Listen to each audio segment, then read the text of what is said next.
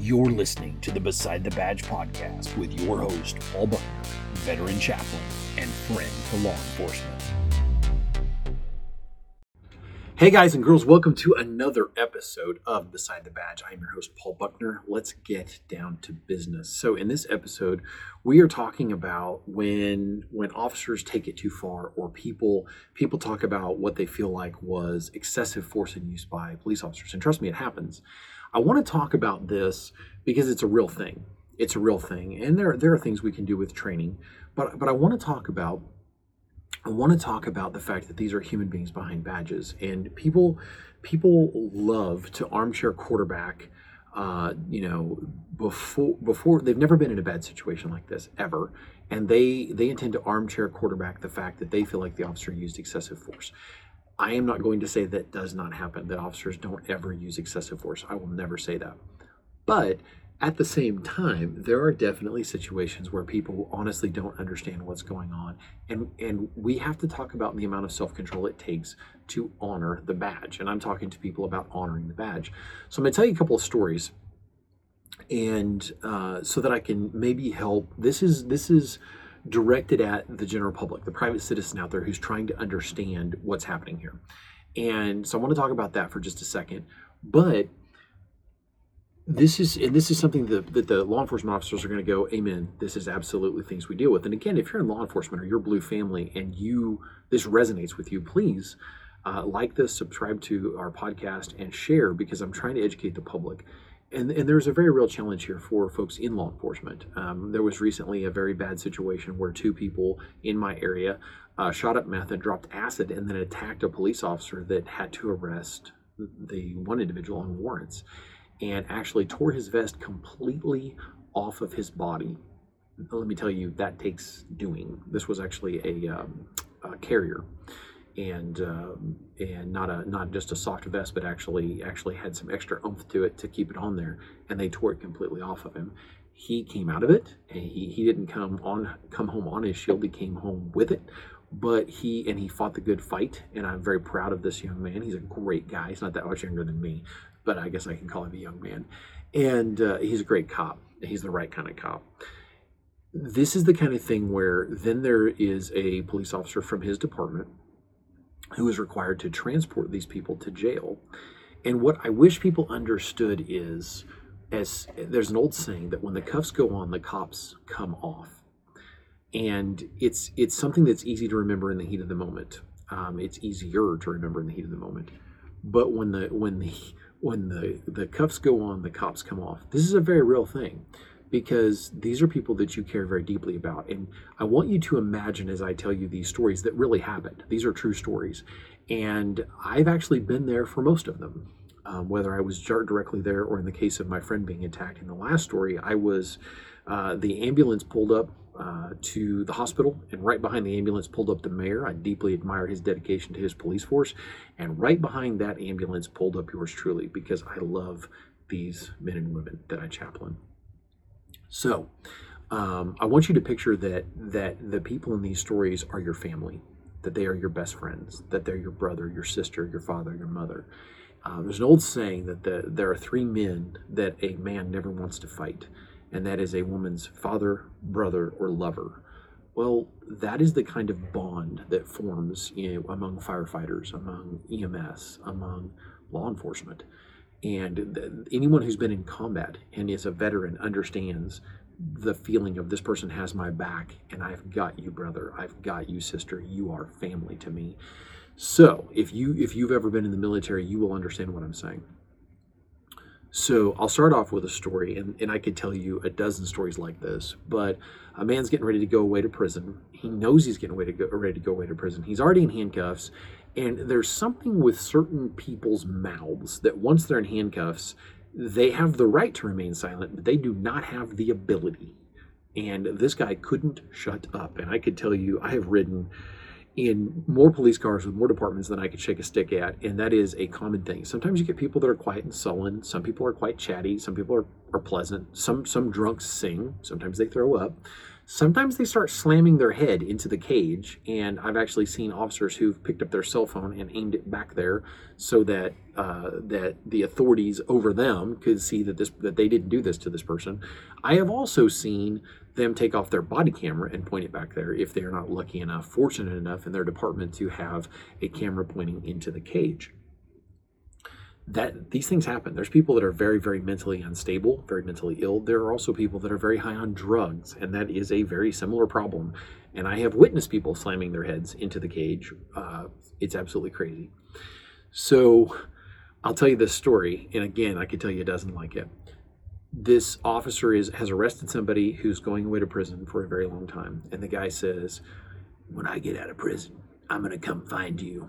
I'm going to knock you out. I'm going to tie you up. And I'm going to rape and murder your wife and your kids in front of you. And when I'm done killing them, and after you've seen them die, I'm going to kill you. Now, I was talking to a guy recently who was very anti cop. And when he found out I was a police chaplain, he didn't have a kind word to say about law enforcement. And I listened to him and let him have his, his say. And then I, I said, I want you to imagine, if you will, this scenario. And I watched his blood boil. I watched his eyes harden. I watched his shoulders come up. I watched arteries, you know, stick out of his of his body, veins and arteries stick out. And I watched him prepare to beat someone to death in that moment. And I said, he's like, I'd kill him. I'd beat him to death. And I said, please understand, this happens with law enforcement on the regular. And there are female officers that get told, Oh, I'm going to think about you every day when I'm in prison, and when I get out, I'm going to find you and rape you. Think about that. Now imagine that you're standing next to her and you love her like a sister. Think about that. This stuff happens on the regular. Now, am I condoning stuffing that guy in a trash can, beating the tar out of him, smacking his head off the side of the car? Nope, I'm not. Because officers have to honor the badge on their chest. They have to honor the oath to serve and protect, to do what they are required to do and nothing more, even though you might want to. That's tough. I'm not condoning violence at that point, but these are things that people deal with. I've had people tell me uh, law enforcement officers tell me that they have caught people on their property sneaking around that they had arrested before that had a history of violence and an axe to grind. That's a good way to get dead, sadly, because you have a history of violence. You're on a police officer's property at night, either trying to break in or do something, whatever that is. That's a really good way to get hurt or worse. And these are things that police officers deal with. So I'm going to tell myself a little bit. It's it's easy to think that you've got the answer. I've thought many times because I'm a pretty level-headed guy, and you know, and, heck, I'm I'm a chaplain, right? Um, I'm supposed to be the one that's level-headed and, and the voice of reason.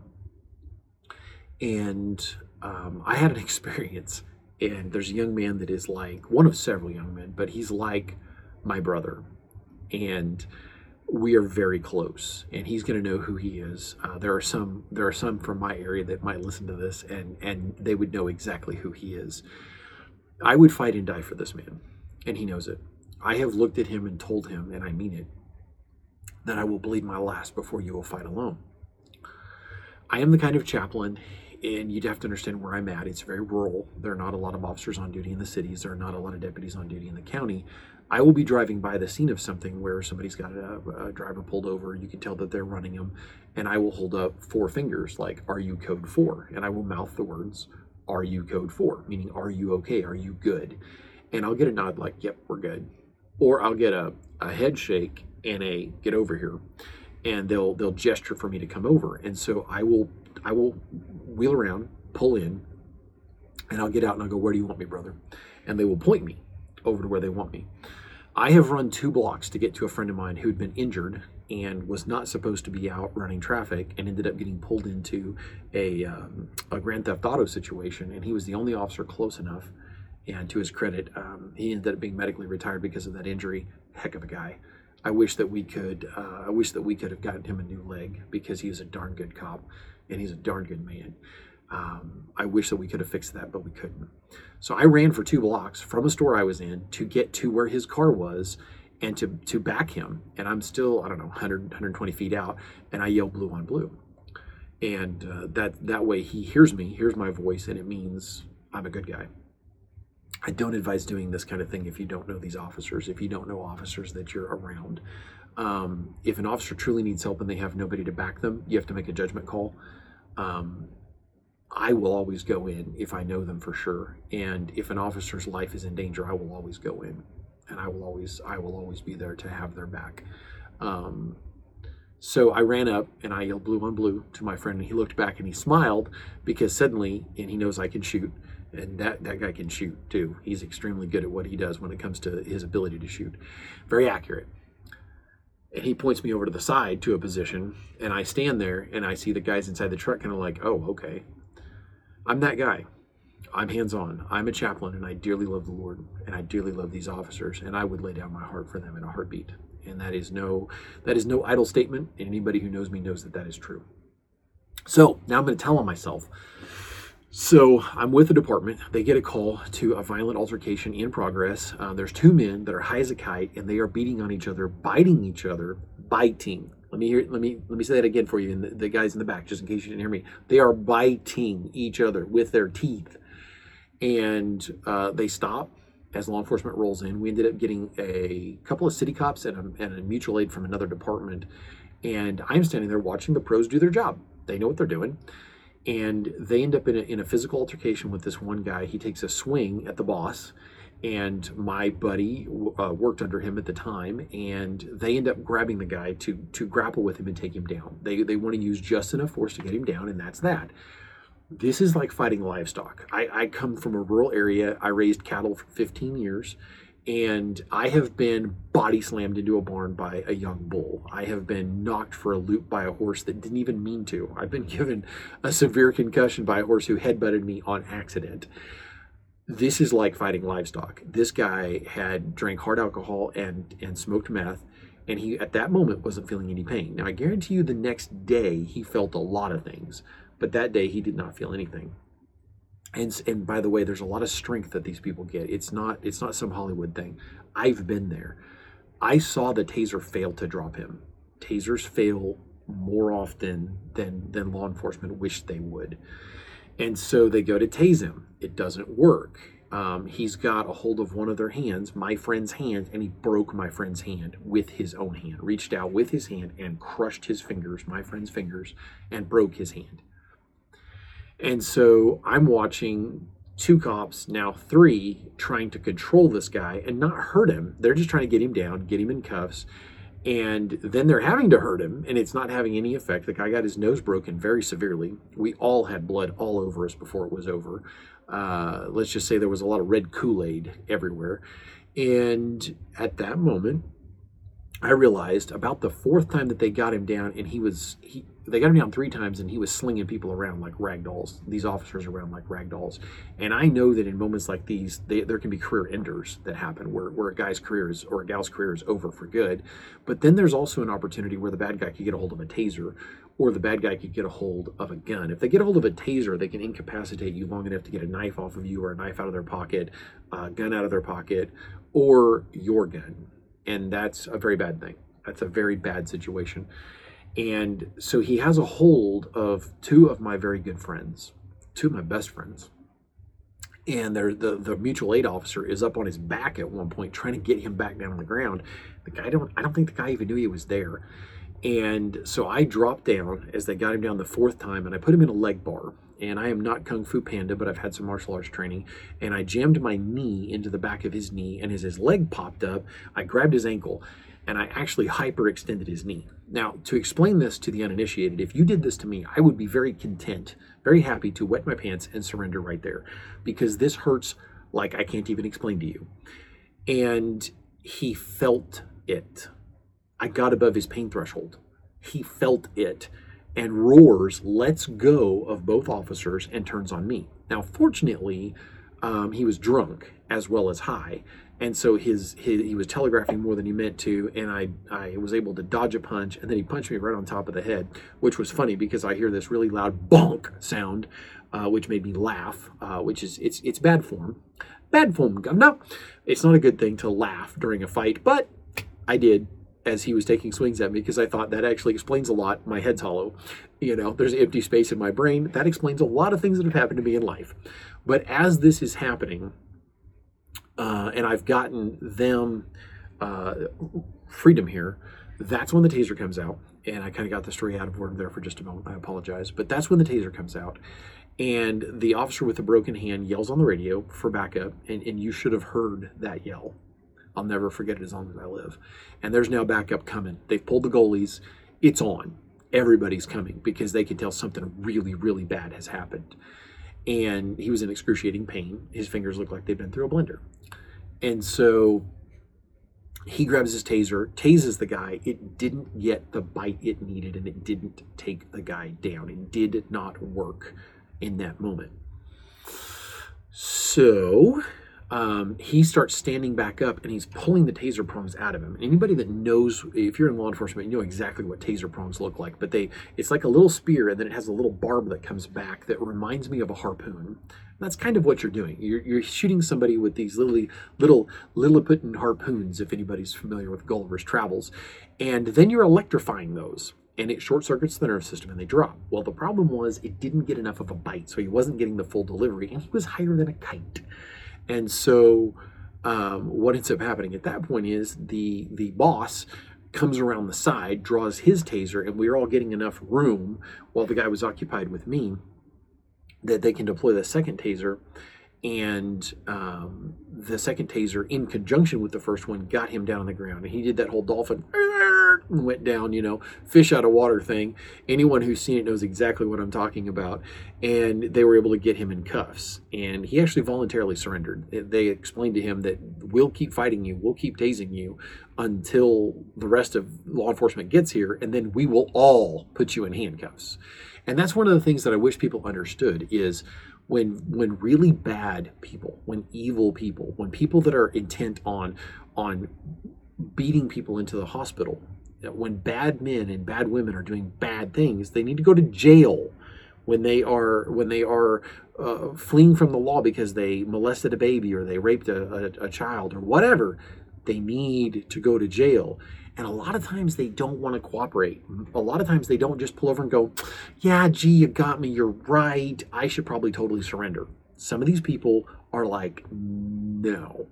And some of them don't intend to be taken alive. Now, most of the time they are, which is a credit to our, our men and women that, that are behind these badges every day.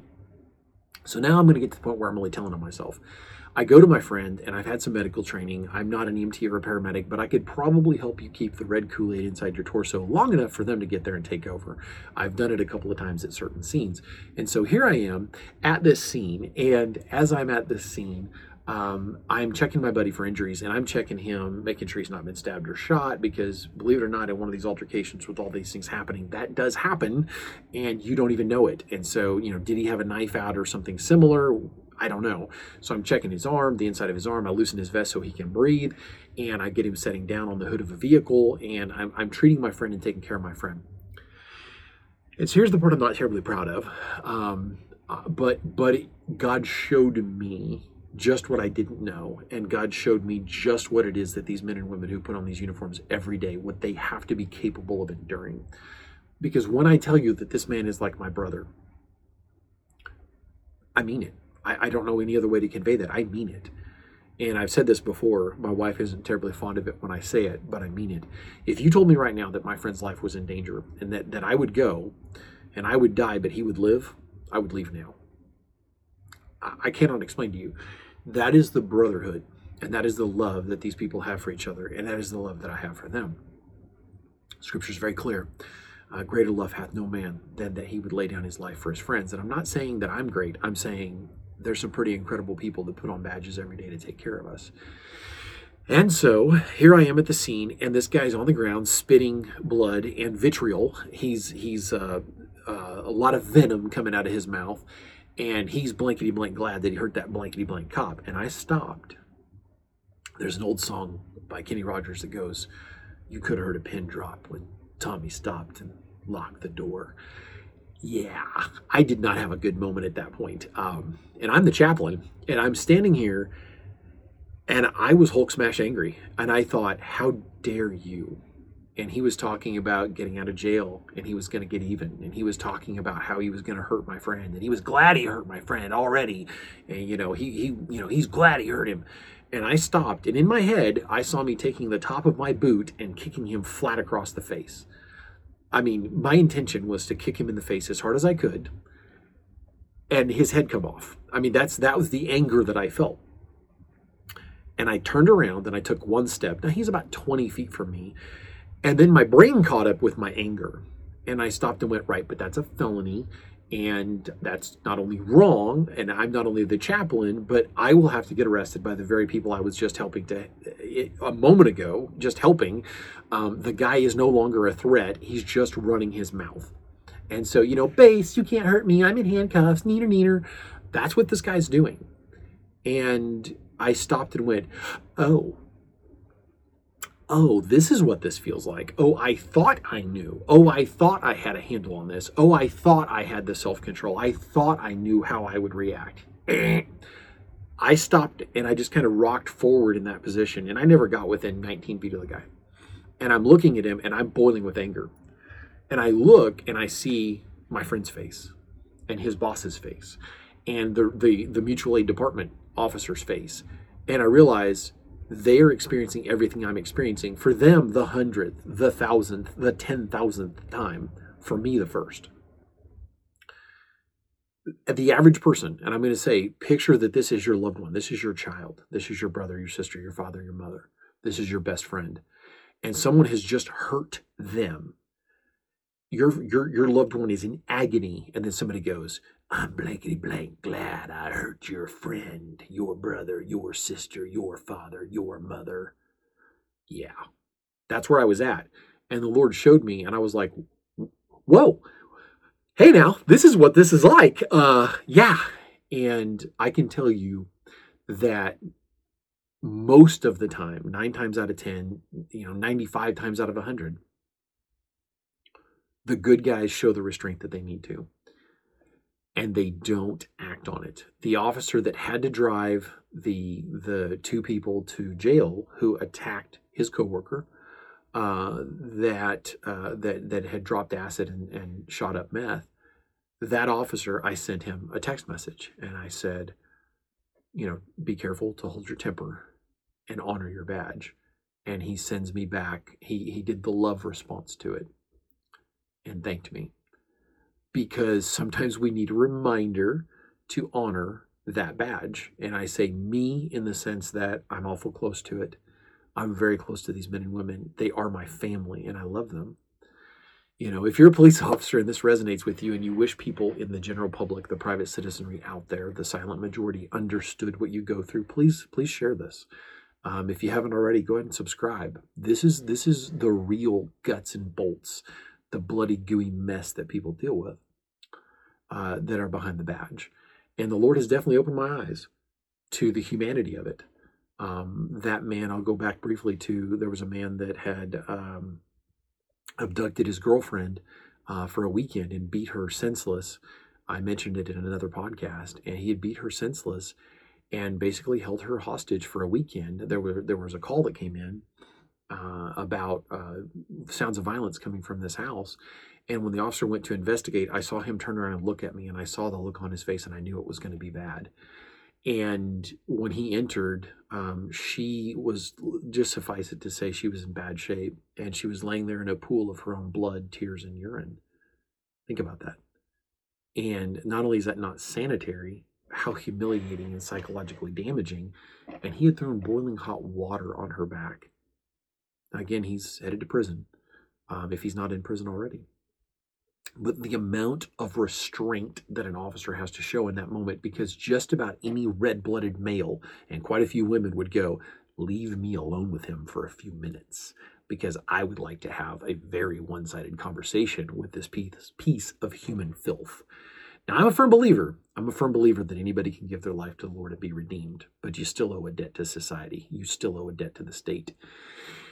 That is the kind of thing that the men and women behind the badge see on the regular. So I am right about time. I'm going to give a quick shout out to my sponsors, John Leo Riley with Gentle Response and uh, Got Your Six Coffee. Check them both out. Follow them on social media. Good stuff. I'm wearing a shirt today that a friend of mine made for me. This is, uh, some of you may know me from the Church Safety Guys podcast and live broadcasts. There's some groups on Facebook you should check out.